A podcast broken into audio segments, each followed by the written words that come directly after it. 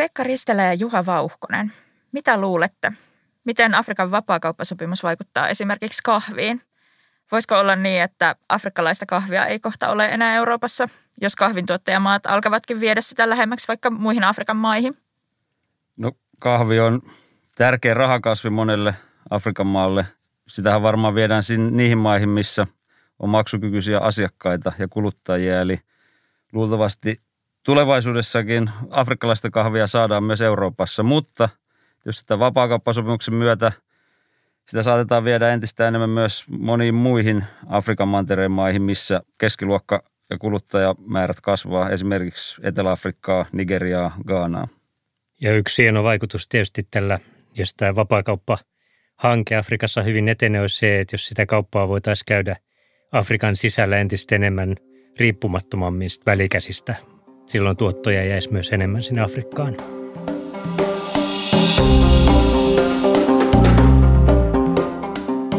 No tänään ei Afrikka edellä podcastissa puhuta pelkästään kahvista, vaikka me suomalaiset ollaankin kovia kahvijuojia, vaan Afrikan vapaakauppasopimuksesta.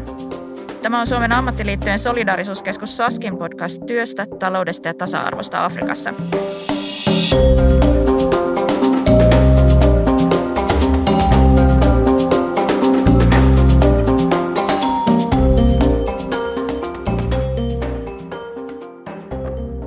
Keskustelemassa ovat tänään Suomen ammattiliittojen keskusjärjestön SAK, kansainvälisten asioiden päällikkö Pekka Ristelä ja Saskin kansainvälisen toiminnan päällikkö Juha Vauhkonen.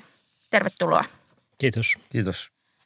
Afrikan vapaakauppasopimuksen on tarkoitus luoda maailman suurin vapaakauppa-alue, jos siis mitataan siihen osallistuvien maiden lukumäärää.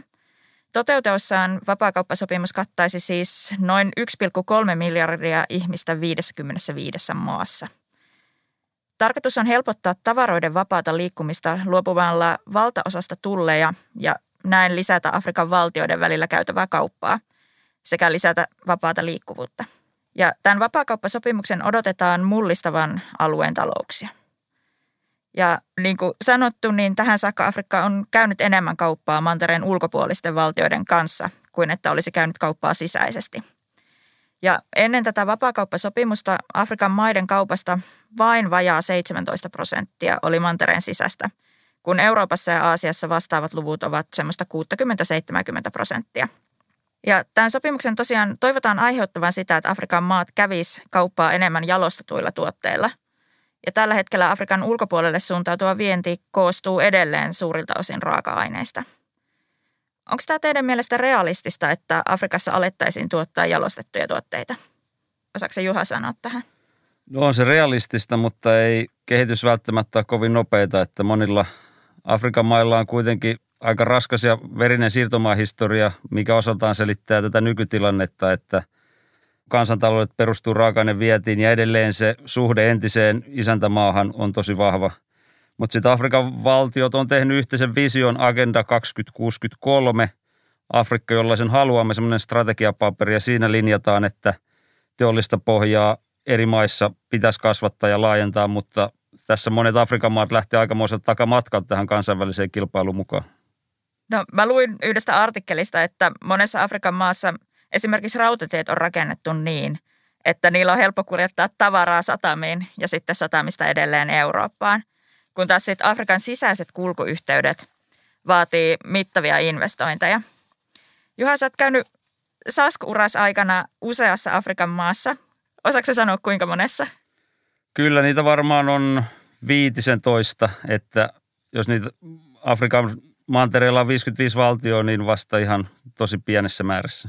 No, ollaanko Afrikassa valmiita laittamaan rahaa maiden väliseen infraan? Kyllä mä uskon, ainakin näillä monilla valtioilla se infrastruktuurin huono taso on se, mistä kansalaiset jaksaa valittaa. Ja nyt sitten kiinalaisethan on viimeisen 20 vuoden aikana tehnyt paljon sopimuksia afrikkalaisten eri valtioiden päämiesten kanssa ja sitä kautta ostanut poliittista vaikutusvaltaa ja rakentaneet isoja infrastruktuuriprojekteja. Ja sitten tämä kansalaisten liikkuminen, niin kuin Afrikan maantereella on tosi haastavaa, että lentoreitit esimerkiksi noudattaa edelleen niitä siirtomaa-aikaisia logistiikkareittejä, eli moniin Afrikan maihin on helpompi lentää Euroopan kautta. Eli maan, niin kuin maantereen sisäiset lennot ja kuljetuskäytävät, niin on, on tosi vaikeaa ja puutteellista. Se liikkuminen ottaa ihan älyttömästi aikaa. Jos tätä kauppaa meinataan parantaa ja nopeuttaa, niin tämä infrastruktuurin parantaminen on, on ensimmäinen, mihin niin kuin Afrikan eri valtioiden täytyy sijoittaa rahaa. Joo, mä mietin matkaa Namibiaan jossain vaiheessa ja mä olisin halunnut mennä Namibiasta Botswanaan, mutta se ei ollut rautateitä myöten mahdollista. Että... Ei, se on useimmiten maanteitse ja useimmiten ne tiet on äärimmäisen huonossa kunnossa ja etenkin rajamuodollisuudet vie myös ihan älyttömästi aikaa. Eli, eli siinä menee helposti puoli päivää, päivä, kaksi päivää rajalla. Ja sitten jos ajatellaan, että on niin kuin maantiekuljetuksia, niin aika, aika kuljetuksissa on rahaa ja sitten se, että menee päivä, kaksi, kolme päivää rajamuodollisuuksissa, niin sehän ei kaupankäynnille ole ollenkaan hyvä. Et jos vertaa vaikka Eurooppaan, jossa nyt EUn tämän vapaakauppa-alueen myötä, niin rajat on suurin piirtein hyvin avonaisia, voi tavarat ja palvelut liikkuu todella nopeasti. No, Afrikan unioni tosiaan hyväksyi sopimuksen Afrikan vapaakauppa-alueesta maaliskuussa 2018, ja nyt 22 jäsenmaata on ratifioinut sen – Tällä vapaakauppasopimuksella toki tavoitellaan vaurastumista, mutta moni nykyään taloudellisesti rikas maa on käyttänyt enemmän tai vähemmän oman taloutensa suojaamista kehittyessään. Voivatko Afrikan maat vaurastua, jos ne avaa taloutta? No kyllä varmasti se talouden avaaminen on yksi osa sitä vaurastumista. Että jos ajattelee nyt vauraita maita, niin yleensä se prosessi on edennyt niin, että se on asteittain samaa myötä, kun on tuotanto, teollisuus on kehittynyt – tuotteiden jalostusaste on noussut ja kilpailukyky tuotteiden kanssa on parantunut, niin pikkuhiljaa on vapautettu sitä kauppaa. Ja näin varmasti asteittain se, se prosessin tulee Afrikassakin edetä ja on ymmärtänyt, että se myös, myös näin, että se ei ole kertaheitolla kaikki tullit pois ja kaikki ää, suojelumahdollisuudet pois. Ää, mutta aina se on vaikea tasapaino, että, että milloin on oikea askel sitten vapauttaa sitä kauppaa. Ja monet niin kuin Afrikan valtiot, ne on itsenäistymisestään asti ollut aika kovassa kurimuksessa. Ensin ollut verisisällissotia, sen jälkeen tuli tämä velkakriisi ja sitä myötä Maailmanpankin rakennesopeutusohjelmat ja kansainvälisen valuuttarahaston rakennesopeutusohjelmat. Ja sitä kautta on jo monet maat joutuneet avaamaan talouttaan ehkä liian aikaisin, ottaa huomioon sitten, mikä se taloudellinen kehitys on ollut. Ja sitten kun otetaan vielä huomioon, että näissä monissa maissa se kansantalouden pohja on ollut raaka-aineen tuotanto entisille isäntämaille ja nykyisille maailmanmarkkinoille, niin se vaatii kyllä aikaa, että eri maissa kansantaloudet kehittyy ja tuotteissa jalostusasteet nousee. Mutta mä en näe, että se olisi mahdotonta, mutta aikaa siihen varmasti menee. Tässä on hyvä, hyvä muistaa, miten Suomikin on kehittynyt. Suomikin oli aikanaan nimenomaan raaka-aineen tuottaja, esimerkiksi puutavaran tuottaja hyvin alhaisella jalostusasteella. Ja edelleen tiedetään, että, että meidän puutavaraa voitaisiin myydä – ulos myös korkeammalla jalostusasteelle. Tavallaan se prosessi on meilläkin vielä kesken ja se on jo toista sataa vuotta ollut liikkeellä siitä raaka-aine tuottajamaasta. Tiedättekö te, minkälaisia vapaakauppasopimuksia Afrikan mailla on ollut entuudestaan? Mantereenlaajuisia sopimuksia ei ole ollut, mutta tota monilla maantieteellisillä osa-alueilla, esimerkiksi Länsi-Afrikalla, Itä-Afrikalla, Eteläisellä Afrikalla on ollut omia poliittisia sopimuksia ja alueellisia kauppasopimuksia ja sitten niissä on vaihdellut ne asiat, mistä on yhdessä sovittu, mutta mun tietojen mukaan niin työntekijöiden oikeuksista tai työmarkkinoista ei ole säädelty juuri mitään, että se on keskittynyt enemmänkin sitten niinku tulleihin ja tariffeihin ja rajamuodollisuuksiin ja verotuskysymyksiin. Mutta tämmöistä niinku alueellista yhtenäisyyttä on pyritty rakentamaan tässä vuosikymmenten aikana, mutta sitten se ehkä se suurin askel, eli koko mantereen kattava – sopimus, niin tämä on nyt ensimmäinen yritys ja tietysti mantere on valtava ja siellä on 55 erilaista maata ja satoja erilaisia kulttuureja ja varmaan useampia satoja kieliä, että se on tosi monimuotoinen ja kulttuurisesti rikas alue, niin on siinä omat haasteensa. Ihan niin kuin meillä on ollut täällä Euroopassa tai missä tahansa maantieteellisellä alueella, missä on pyritty luomaan niin kuin isoa yhteistä markkina-aluetta, niin ei se ikinä ole helppoa, koska intressit eri valtioilla on, on risteäviä.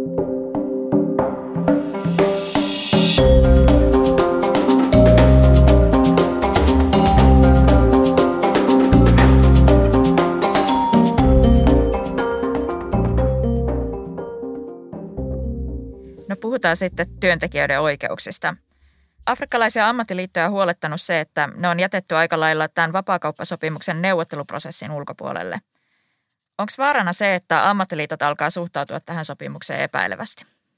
No se neuvotteluprosessi, se käytiin hyvin suljettujen ovien takana, että se tuli kaikille yllätyksenä sekä ammattiliitoille että ylipäätään kansalaisyhteiskunnan eri toimijoille, että mikä tämä tämmöinen sopimus on. Siitä ei käyty kansalaiskeskustelua, julkista keskustelua, lehdistökään ei tiennyt asiasta yhtään mitään. Mutta tämä on kuitenkin toisaalta osoitus, että jos niin halutaan asioita päättää ja viedä eteenpäin, niin se myös onnistuu Afrikan mantereella, että monilla meillähän on mielikuvia, mitä myös media ruokkii, että se on vaan niin kuin kurjuutta ja korruptio ja poliittisia riitoja, mistään ei saada päätettyä ja epämääräistä suhmurointia, mutta tässä on ainakin niin kuin ollut tosi nopea prosessi, millä onnistuessaan saattaa olla hyvin isot positiiviset vaikutukset koko Afrikan mantereen niin kuin väestölle ja valtiolle. No mitä se vaatisi, että tämä onnistuisi? No se vaatii tietysti yhteistä näkemystä, siitä visiosta kiinni pitämistä ja siitä, että eri valtioiden johtajat suostuu tekemään kompromissia. Eli sopimushan on aina sitä, että jokainen antaa vähän periksi, jotta päästään kohti yhteistä hyvää. Ehkä Pekka tietää enemmän ja osaa paremmin sanoa, että miten se sopimus neuvotteluissa ja teknisesti menee esimerkiksi niin kuin Euroopan osalta. Niin kyllä, jos ajattelee Euroopan unionia, niin, niin tänä päivänäkin nähdään, että, että EU-maiden välillä, siis sekä ihan hallitusten välillä ja, ja miksei välillä ihan kansalaistenkin välillä on monenlaista epäluuloa ja epäluottamusta, kun pitäisi yhteistä asioista sopia. Eli ei se Euroopassakaan ole ollut helppoa, eikä ole edelleenkään helppoa, vaikka on harjoiteltu nyt jo tuolta 5-60-luvulta alkaen tätä Euroopan integraatiota. Mutta samalla on nähty, että niitä monenlaisia yhteisiä käytäntöjä on pystytty luomaan, että on sisämarkkinat ja on vapaa liikkuvuus esimerkiksi saatu aikaan. Ja, tietysti Afrikan unionilla ja Afrikan vapaakauppasopimuksella on se etu, että, että esimerkiksi eurooppalainen esimerkkinä kaikkina hankaluuksina ja kömmehdyksinä on olemassa. Ja, ja tietysti pitkälti on myös tänne Afrikan yhdentymisen niin kuin yksi tällainen ajatuksellinen lähtökohta, niin varmasti sanotaan niistä virheistä, mitä Euroopassa on tehty, niin ehkä voidaan jotain oppia. No Pekka, sä oot ollut töissä muun muassa FinUnionsissa, joka on siis suomalaisten palkansaajakeskusjärjestöjen SAK ja STTK yhteinen edustusto Brysselissä ja oot edelleenkin sen hallituksessa. Ja FinUnions siis huolehtii palkansaajien edunvalvonnasta. Ja EU on valtava sisämarkkina-alue, jossa jäsenvaltioiden välisiä kaupan esteitä on poistettu. Niin miten EU:ssa on pyritty pitämään työntekijöiden oikeuksista huolta ja kävisikö nämä samat opit sitten Afrikan vapaakauppasopimuksen piirissä oleviin maihin? No EU:ssahan on, on koko EUn historian ja jo aikaisemmin, kun oli Euroopan talousyhteisön sen, sen ajalta asti ollut jonkinlaisia työntekijöiden oikeuksia koskevia säännöksiä osana niitä sopimuksia, millä niitä markkinoita on asteittain avattu. Ja jos ajattelee, että Afrikan maitakin sitoo ja, ja maat on sitoutunut samalla tavalla työntekijöiden perusoikeuksiin jo kansainvälisen työjärjestön ilon sopimuksien kautta, niin varmasti sieltä tulee hyvä perusta sille, että, että ei pitäisi olla varmasti ongelma maiden sitoutua myös osana tätä vapaakauppaprosessia siihen, että, että etua siinä tässä tapauksessa afrikalaisessa kilpailussa ei sitten haeta näiden työntekijöiden perusoikeuksien rikkomiselle. Ja, ja ehkä sen myötä sitten pikkuhiljaa edetä hiukan täsmällisempiä ja sisällöllisempiä vaatimuksia, mitä Euroopan unionissa jo on esimerkiksi työsuojeluun liittyen hyvinkin laaja lainsäädäntö osana tätä EUn sisämarkkinasääntelyä. Niin mä en näe, että tässä niin kuin ammattiliitot ja AY-liike ylipäätään olisi epäileväinen tämän sopimuksen suhteen, vaan ehkä ne on ollut epäileväisiä sen niin poliittisen prosessin suhteen, koska se on ollut hyvin suljettu. Et ei ollut mitään julkista keskustelua, ei ollut mitään kansalaiskeskustelua, ei ollut mitään niin kuin osallistavaa prosessia.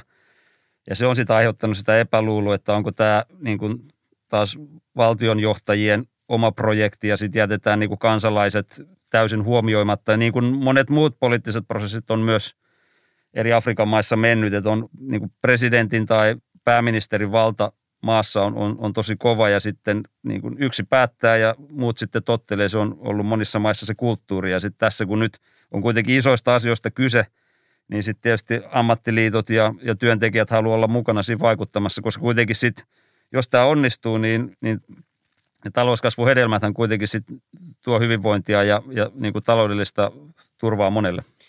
Niin ei ole mulla tiedossa, että afrikkalaisten liittojen, ammattiliittojen suhtautuminen vapaakauppaan lähtökohtaisesti tavallaan periaatteessa olisi sen erityisempi kuin kuin Euroopassa tai vaikka Yhdysvalloissa, että lähtökohtaisesti kauppaa aina pidetään hyödyllisenä. Se on, on selvää, että se antaa mahdollisuuden luoda työpaikkoja, mutta samalla on huolta siitä, että jos kauppaa vapautetaan liian nopeasti tai, tai huolimattomasti, niin, niin se johtaa työpaikkojen menetykseen.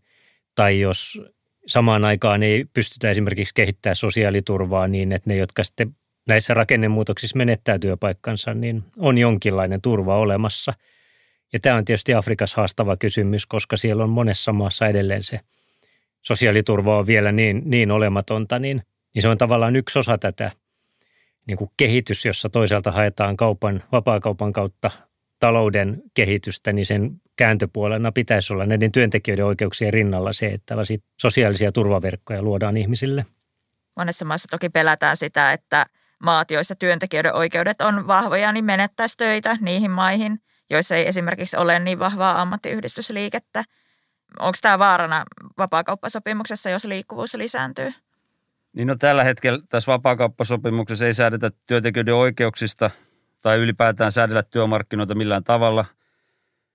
Kuten myöskään näissä alueellisissa kauppasopimuksissa näitä asioita ei ole huomioitu. Että tota, niin kuin mä oon ymmärtänyt, niin tämän sopimuksen pääasiallisena tavoitteena on helpottaa rajat ylittävää kauppaa Afrikan mantereella ja myös investointien tekomahdollisuutta eri maiden kesken. Mä näen, että suurimmat ongelmat liittyy niihin kaupan esteisiin, tulleihin, rajamuodollisuuksiin, lainsäädäntöön, jotka estää niin kuin yhtenäisen markkinalueen luomista. Ja niin kuin just Pekka sanoi, niin mun käsityksen mukaan just tarkoituksena ei ole se, että niin kuin työntekijöiden oikeuksia heikentämällä pyritään saamaan sitä taloudellista hyötyä. Lainsäädännön taso on kuitenkin paljon parempi kuin monilla muilla eri, eri mantereilla työntekijöiden oikeuksia ajatellen. No meillä on Saskissa hanke, joka keskittyy Afrikan vapaakauppasopimukseen ja erityisesti Tsadiin, Gaanaan, Namibiaan, Ruandaan ja Tansaniaan. Tuon hankkeen tavoitteena on kasvattaa AY-liikkeen osaamista ja mahdollisuuksia vaikuttaa kansallisiin päättäjiin, kun kansallisissa lainsäädännöissä tehdään vapaakauppasopimuksen tuomia muutoksia. Niin Juha, miten liitot voi olla mukana turvaamassa työntekijöiden oikeuksia vapaakauppasopimuksessa? Niillä on ihan ensiarvoisen tärkeä rooli, eli liittojen ja keskusjär, ammatillisten keskusjärjestöjen pitää tietysti niin kertoa jäsenistölle ja työntekijöille ja yrittää saada niin kuin julkiseen keskusteluun tätä asiaa, että tämmöinen sopimus on olemassa ja mitä vaikutuksia sillä tulee olemaan. Ja toinen asia on tietysti sitten se vaikuttaminen poliittisiin prosesseihin, kun näitä niin kuin lainsäädäntöä sorvataan ja säädetään eri maissa, että niin kuin poliittiset päättäjät muistaa ja ymmärtää, että niin kuin työntekijöiden asemasta ja oikeuksista on säädettävä jotain, koska jo ne ilon perussopimukset, mitä nämä monet maat on ratifioinut ja allekirjoittanut, niin, niin sitoo heitä. Mutta tässä lähtee AY-liike aika, paikallinen AY-liike aika pitkältä takamatkalta, koska niin kuin aikaisemmin oli puhetta, niin tämä sopimus valmisteltiin niin salassa ilman mitään kansalaiskeskustelua, niin ylipäätään ymmärrys tämän sopimuksen sisällöstä on, on tosi puutteellista monissa maissa. Ja ehkä niin kuin keskusjärjestöjohtajat saattaa sitä jotain tietää, mutta niin kuin yksityiskohtaista niin kuin osaamista ja ammattitaitoa tästä sopimuskysymyksistä, niin sitä on tosi vähän ja sitä me nyt tällä yhteistyöllä pyritään parantamaan, että paikallisilla ammattiliittojen päättäjillä ja aktiiveilla niin olisi sit tietoa ja välineitä sit vaikuttaa niihin poliittisiin prosesseihin, jossa työntekijöiden oikeuksista ja asemasta tässä vapaakauppasopimuksessa päätetään.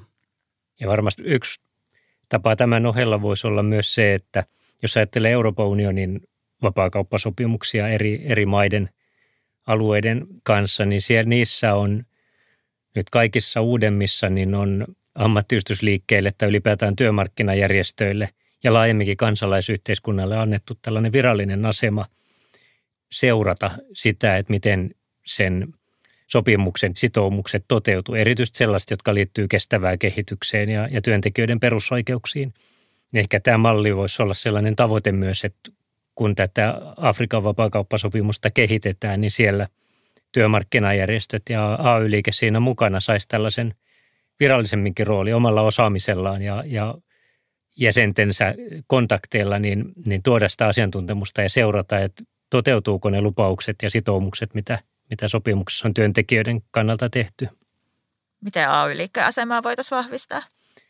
No kyllä mä näkisin, että kaiken lähtökohta on tietysti siinä, että AY-liikkeen valta ja, ja asema aina perustuu jäsen, määriin. Että jäseniä täytyy olla ja, ja sitten toimintakyky, että pystytään tekemään yhteistyötä. Ja, ja jos ajattelee vapaakauppasopimusta ja, ja alueellista yhteistyötä, niin myös yli rajojen, eli kansainvälisesti.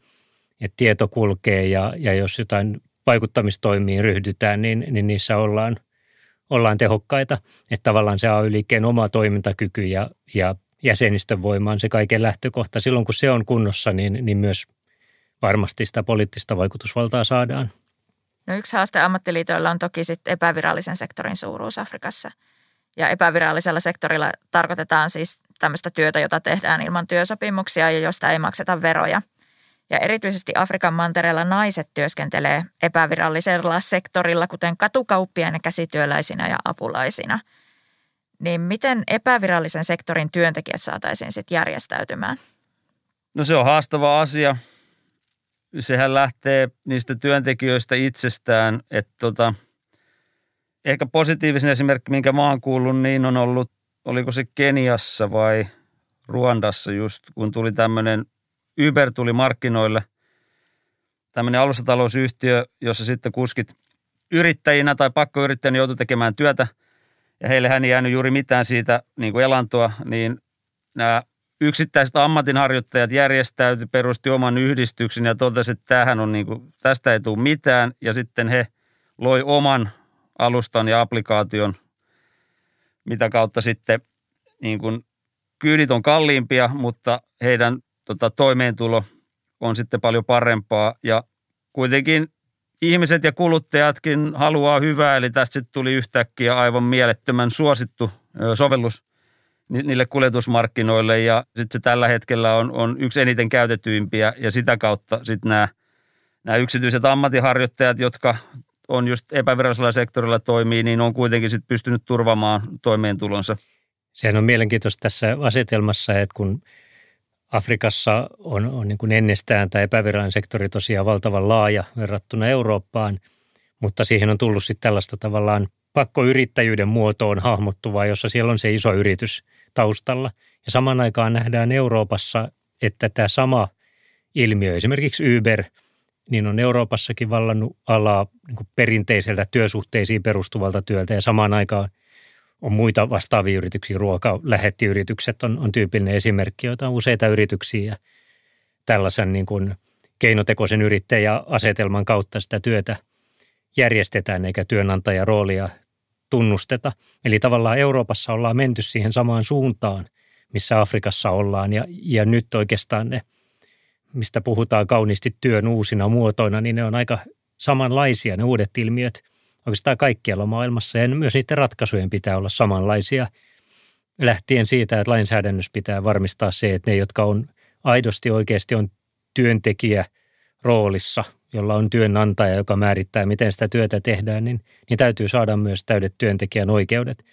Ja se on lainsäädännöstä lähtevä kysymys. Mutta totta kai, jotta ne lainsäädäntömuutokset saadaan aikaan, niin jälleen vaaditaan sitä työntekijöiden omaa edunvalvontaa.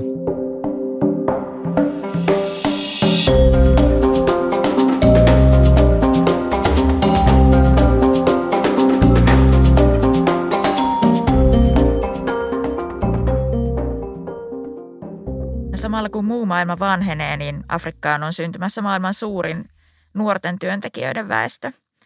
Ja nyt Afrikan väestöstä 60 prosenttia on alle 25-vuotiaita ja väkiluvun ennustetaan kaksinkertaistuvan vuoteen 2050 mennessä. Millaisia paineita tämä väestönkasvu aiheuttaa työmarkkinoille ja sitä kautta sitten vapaakauppasopimukselle? No se aiheuttaa ihan valtavia paineita. Mun näkemyksen mukaan niin se on Afrikan mantereen polttavin ongelma tällä hetkellä – että tota, jos sille nuorisotyöttömyydelle ei suht nopeassa aikataulussa keksitä ratkaisua, eli semmoiset työmarkkinat, jolle suurin osa näistä nuorista, jotka aloittaa työnteon, niin pääsisi työn syrjään kiinni. Jos näin ei tapahdu, niin tota, se johtaa ihan valtavaan siirtolaisuuteen, paljon suurempaan siirtolaisuuteen, mitä tällä hetkellä Afrikan mantereelta suuntautuu pois. Mutta eihän tämä mitenkään ole historian valossa ennen näkemätöntä, että onhan Suomestakin lähdetty jo 1900-luvun alussa Amerikkaan, kun Suomi ei pystynyt tarjoamaan nuorelle väestölle mahdollisuuksia, unelmia. 60-70-luvulla lähdettiin Ruotsiin niin, niin kuin monissa Afrikan maissa nuoret miettii, että no missä maailman maassa, globaalissa maassa olisi, olisi parhaita mahdollisuuksia toteuttaa itseään ja, ja saada elintasoa itselleen ja, ja niin kuin perheelleen. Ja jos sitä ei sitten pysty esimerkiksi Gaanassa löytymään, niin, niin sitten tietysti fiksut nuoret ihmiset rupeaa tutkimaan mahdollisuuksia kouluttautua ulkomailla ja sitä kautta sitten rakentaa elämää jossain muualla. Mutta tämä on todella polttava kysymys ja onnistuessaan tämä vapaakauppasopimus pystyy siihen ainakin suurelta osin vastaamaan, jos niitä työpaikkoja pystytään luomaan, mutta se tietysti sitten riippuu millaista yritystoimintaa ja millaisia investointeja sinne Afrikan mantereelle tulee ja, ja miten sitten ne työpaikat, jotka luodaan, niin mikä niissä on palkkataso ja työsuhteiden ehdot, että pystyykö sillä sitten tulemaan toimeen. Että usein sitten on nähty, että ne on matalapalkkaisia palvelualoja tai esimerkiksi hyvin pienelle porukalle niin kuin vientisektoriin keskittyviä tehdastyöpaikkoja, jolloin sitten se suuri potentiaali, sadat miljoonat, niin, niin se, jää, se jää käyttämättä. Näin ihan samalla tavalla tämän, että, että varmasti nämä molemmat osatekijät tulee olemaan sitä, osa sitä ratkaisua, että toisaalta se työllisyyden luominen kussakin maassa niiden, jos ajatellaan tätä vapaakauppasopimusta, niiden vientimahdollisuuksien kautta, mutta toisaalta myös se liikkuvuus maasta toiseen, että silloin on tärkeää, että sitä vapaata liikkuvuutta mahdollistaa, mutta samalla myös säännellään järkevästi, että se ei johda ihmisten hyväksikäyttöön. Että se on Euroopassakin nähty ongelma, että koko Euroopan unionin yksi keskeinen peruspilari on se, että ihmiset saa vapaasti liikkua Euroopassa ja hakea työpaikkaa.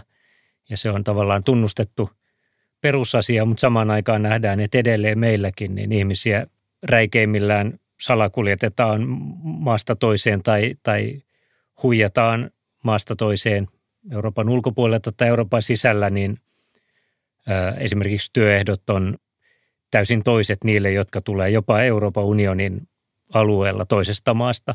Ja tämän tyyppinen tietysti johtaa monenlaiseen katkeruuteen ja, ja tota, vääristää koko sitä ihmisten asennetta toisesta maasta tuleviin. Niin siinäkin toivottavasti Afrikassa vaikka varmasti tällaisia niin kuin epäkohtia syntyy, mutta toivottavasti tämä vapaakauppa ja, ja vapaa liikkuvuuden projektin myötä niin löydettäisiin ratkaisuja siihen, että tällainen hyväksikäyttö pystyttäisiin estämään. Ja se vapaa liikkuvuus etenkin, niin se mun ymmärtääkseni just Afrikan mantereella on todella vaikeaa, että jos sä haluat mennä toiseen maahan, edes naapurimaahan töihin, niin jotta saat niin kuin oleskeluluvan ja työluvan, niin siinä on niin kuin todella suuri byrokratia monissa maissa. Ja jo pelkästään se aiheuttaa sen, että niin kuin nuoret, kyvykkäät, energiset ihmiset, niin ne ei pääse koittamaan niin kuin kannuksiaan toisissa maissa, toisilla työmarkkinoilla, koska se, ne lupaprosessit eri maissa on, on niin byrokraattisia ja hitaita, että se, niin kuin, se niin kuin tekee se mahdottomaksi tämmöisen niin kuin kokeilun, mikä esimerkiksi taas Euroopassa EUn myötä ja vapaan liikkuvuuden myötä on, että pysytään opiskelemaan eri maissa, pysytään eri maissa käymään töissä – niin tästä näkökulmasta niin Afrikan mantereella se ottaa vielä useamman vuoden, ellei vuosikymmenen, että näistä niin kuin ihan hallinnollisista byrokratioista päästään eroon tai ainakin pystytään madaltamaan niin, että ihmisten liikkuminen on paljon helpompaa ja vaivattomampaa. No, tällä hetkellä esimerkiksi Etiopiassa on menossa käytännössä sisällissota. Mekin ollaan nähty sitä täällä Suomen uutisissa. Ja tämä johtuu siitä, että jännitteet eri etnisten ryhmien välillä on eskaloituneet. Miten tämä voi vaikuttaa Afrikan yhdentymiseen? No tämä esimerkiksi Etiopian sisällissotahan on niin kuin hyvä esimerkki tämmöisestä paikallisesta konfliktista, mikä on ollut siellä jo vuosikymmeniä. Ja nämä monet konfliktit, mitkä Afrikassa on, niin on usein sisäisiä, että niissä niinkään ei valtioiden välillä ole niin kuin sotilaallista aggressiota tai, tai vihanpitoa. Että tota, ne saattaa hidastaa sitä koko mantereen yhdentymiskehitystä, mutta ei ne estä sitä, että se niin kuin paikallinen konflikti sit johtaa siihen, että esimerkiksi tässä tapauksessa Etiopia saattaa keskittyä enemmän sisäisiin asioihinsa ja sitten ei ehkä laita niin paljon energiaa Afrikan unionissa tapahtuvaan työhön ja, ja tähän vapaakauppasopimukseen liittyvään työhön ja siihen sen mukanaan tuomaan yhdentymiskehitykseen. Ja kyllä jos ajattelee niin päin, että jos tässä Afrikan yhdentymis onnistutaan, niin se ihan ne kuvaa varmasti ja, ja onkin siellä myös se, että se on yksi tapa luoda sitä pysyvämpää rauhaa maiden välille ja parantaa tilannetta myös maiden sisällä. Että jos ajattelee Euroopan yhdentymisen historiaa, niin ehkä kaikkein keskeisin lähtökohta koko prosessille oli se, että pitkään keskenään sotineet maat niin halusi luoda rauhan sitä kautta, että taloudet saatiin yhdentymään niin paljon, että tavallaan sota näiden maiden välillä tulisi mahdottomaksi ja, ja mahdottomaksi kuvitellakaan. Ja, ja kyllähän tämä, jos ajatellaan valtioiden välisiä sotia, niin Euroopan unionin sisällä tämä on ainakin toistaiseksi toiminut nyt jo aika monta kymmentä vuotta satojen vuosien jatkuvien sotien jälkeen. Se on just noin ja siinä on kuitenkin hyvä pitää mielessä se, että tähän on mennyt niin kuin 70 vuotta. Että se on ollut niin kuin yhden ihmiselämän pituinen – projekti, joka on tähän mennessä ollut tosi menestyksekäs. Että, että nyt kun Afrikan mantereella lähdetään tähän vapaakauppasopimukseen, niin ehkä meidänkin on hyvä pitää mielessä, että se on varmaan se Afrikan Agenda 2063, se visiopaperi, minkä Afrikan unionin johdolla on, niin kuin valmisteltu. Että se ajanjakso siellä jossain 2060-2070-luvulla on se ehkä, mihin, mihin voidaan ajatella, että jos kaikki menee hyvin, niin sitten niin kuin Afrikan mantereella vapaa liikkuvuus ja vapaa kauppa ja kaikki muut asiat niin kuin toimii paljon paremmin kuin nyt, että he lähtee kuitenkin sitten sillä mantereella niin pitkältä takamatkalta verrattuna esimerkiksi Eurooppaan, niin, niin tota se, se, ottaa vuosikymmeniä, että mitään nopeita tuloksia tässä ei välttämättä niin kuin ole odotettavissa, että se on pitkä vuosikymmenten prosessi. No sanokaa ihan lyhyesti vielä, että mitä te henkilökohtaisesti odotatte vapaakauppasopimukselta? No mä odotan ehkä, että parikymmenen vuoden päästä liikkuminen Afrikan mantereella on paljon helpompaa, infrastruktuuri on paremmassa kunnossa ja jotenkin paikalliset ihmiset, niin afrikkalaiset pystyy liikkumaan helposti maasta toiseen ja, ja niin kuin toteuttaa unelmia ja potentiaalia eri maissa. Ja sitten ehkä pidemmällä tähtäimellä myös sitten, että niin kuin yhteiskuntakehitys eri maissa on vakaata ja, ja tota, tietysti ammattiyhdistysliikkeelle ja – ihmisten perusoikeudet, AY-oikeudet toteutuu ja valtiot niitä kunnioittaa. Että on sitten ehkä sinne vuoteen 2063 ulottuva visio tai näkemys. No joo, mulla ei ehkä niin tota, vahvaa henkilökohtaisesti kosketuspintaa eh, asiaan ja, ja Afrikkaan ylipäätään ole kuin Juhalla, mutta Juha kyllä kauniisti kuvasi sen, sen niin kuin vision, mikä tähän liittyy. Ja, ja tietysti itsessään pelkästään se, että vaikka tiedetään, että se vie vuosikymmeniä ennen kuin niitä hyviä tavoitteita voidaan konkreettisesti saavuttaa, niin pelkästään se näkymä siitä, että, että tällaista kohti voidaan mennä, niin voi varmasti olla semmoinen yksi osatekijä, mikä luo ihmisille toivoa paremmasta tulevaisuudesta. Ja se on valtava tärkeä asia esimerkiksi sen kannalta, että, että miten ihmiset jaksaa luottaa demokraattisiin instituutioihin, miten jaksaa luottaa kansainväliseen yhteistyöhön, joka kuitenkin on välttämätöntä sille, että, että niin kuin yhteiskunnat positiivisesti kehittyy.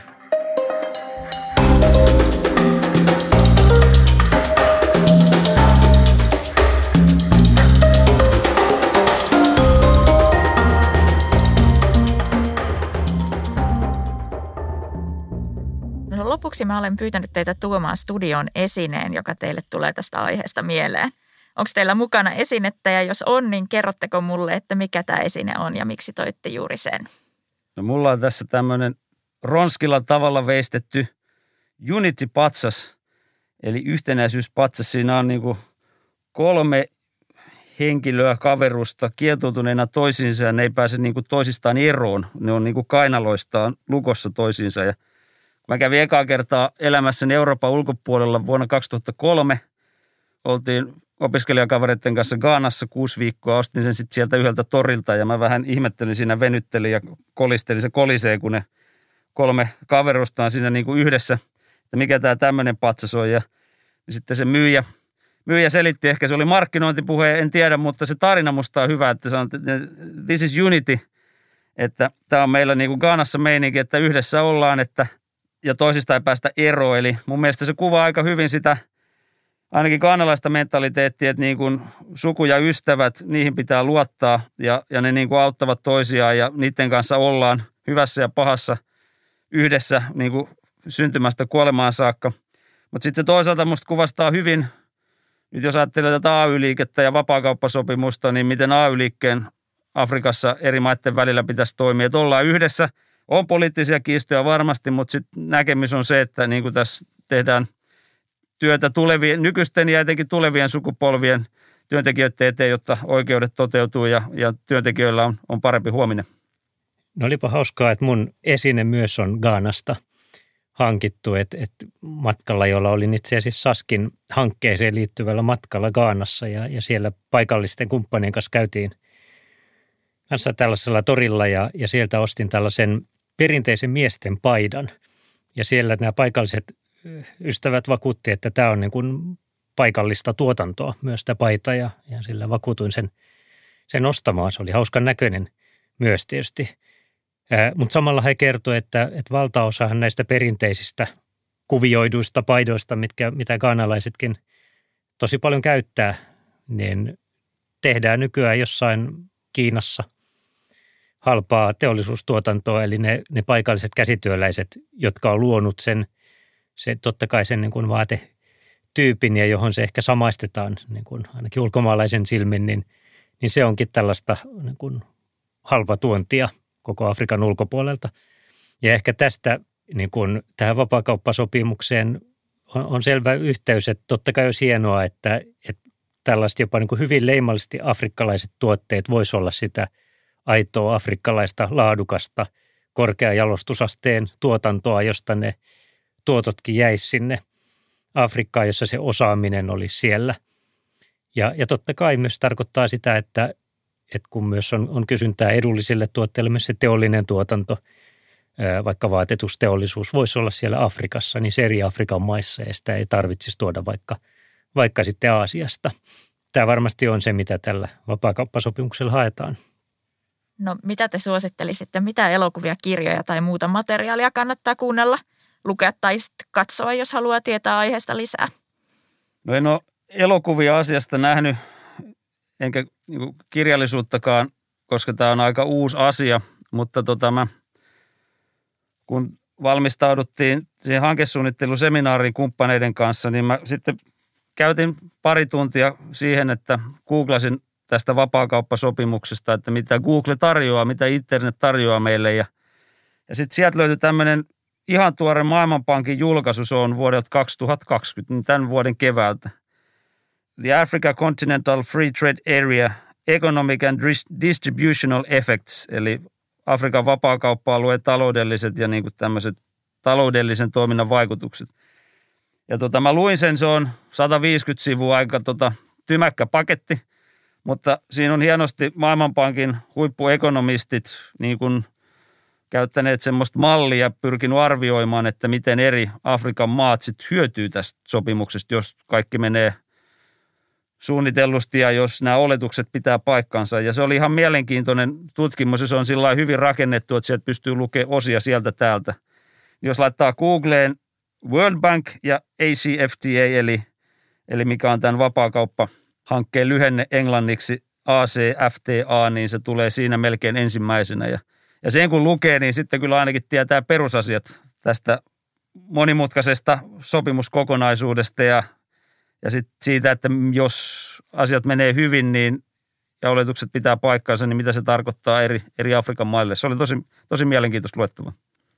No mä en suoraan tota osaa suositella juuri tästä aiheesta, mutta yleisemmin ylipäätään työntekijöiden oikeuksista, niiden suhteesta vapaakauppaan, niin suosittelen kyllä kansainvälisen työjärjestön ILON julkaisuja, että sieltä löytyy ihan ILON nettisivulta helposti paljon paljon aineistoa, joka liittyy tähän teemaan. Eli vapaakaupan – ylipäätään kaupan ja, ja työntekijöiden oikeuksien työllisyyden yhteyksiin. Niin sitä suosittelen. Ja sitä ajattelen yleisemmin Afrikkaa niin, niin tämmöisempänä vähän niin kuin lähestyttävämpänä ja kevyempänä, mutta hyvin niin kuin kiinnostavana ja viisaana vaihtoehto, niin suosittelin Pekka Peltolan kirjoja, että, että ne on mulle ollut ainakin sellainen, mistä on siitä näkökulmasta, josta on, on Afrikan mannerta itse lähestynyt tällaisen kansainvälisen yhteistyön ja nimenomaan ammattiyhdistysliikkeen yhteistyön kautta, niin Peltolan Pekan kirjat on sellaisia kyllä, mitä voi suostella. Luin just tuossa Pekan kirjan. Ähm, kiitoksia teille ja kiitoksia kuuntelijoille. Tämä oli Afrikka edellä podcast. Jaksoja on tulossa vielä yksi lisää ja sarjan muut jaksot ovat jo löydettävissä kaikista yleisimmistä podcast-palveluista. Kiitos. Kiitos. Kiitos.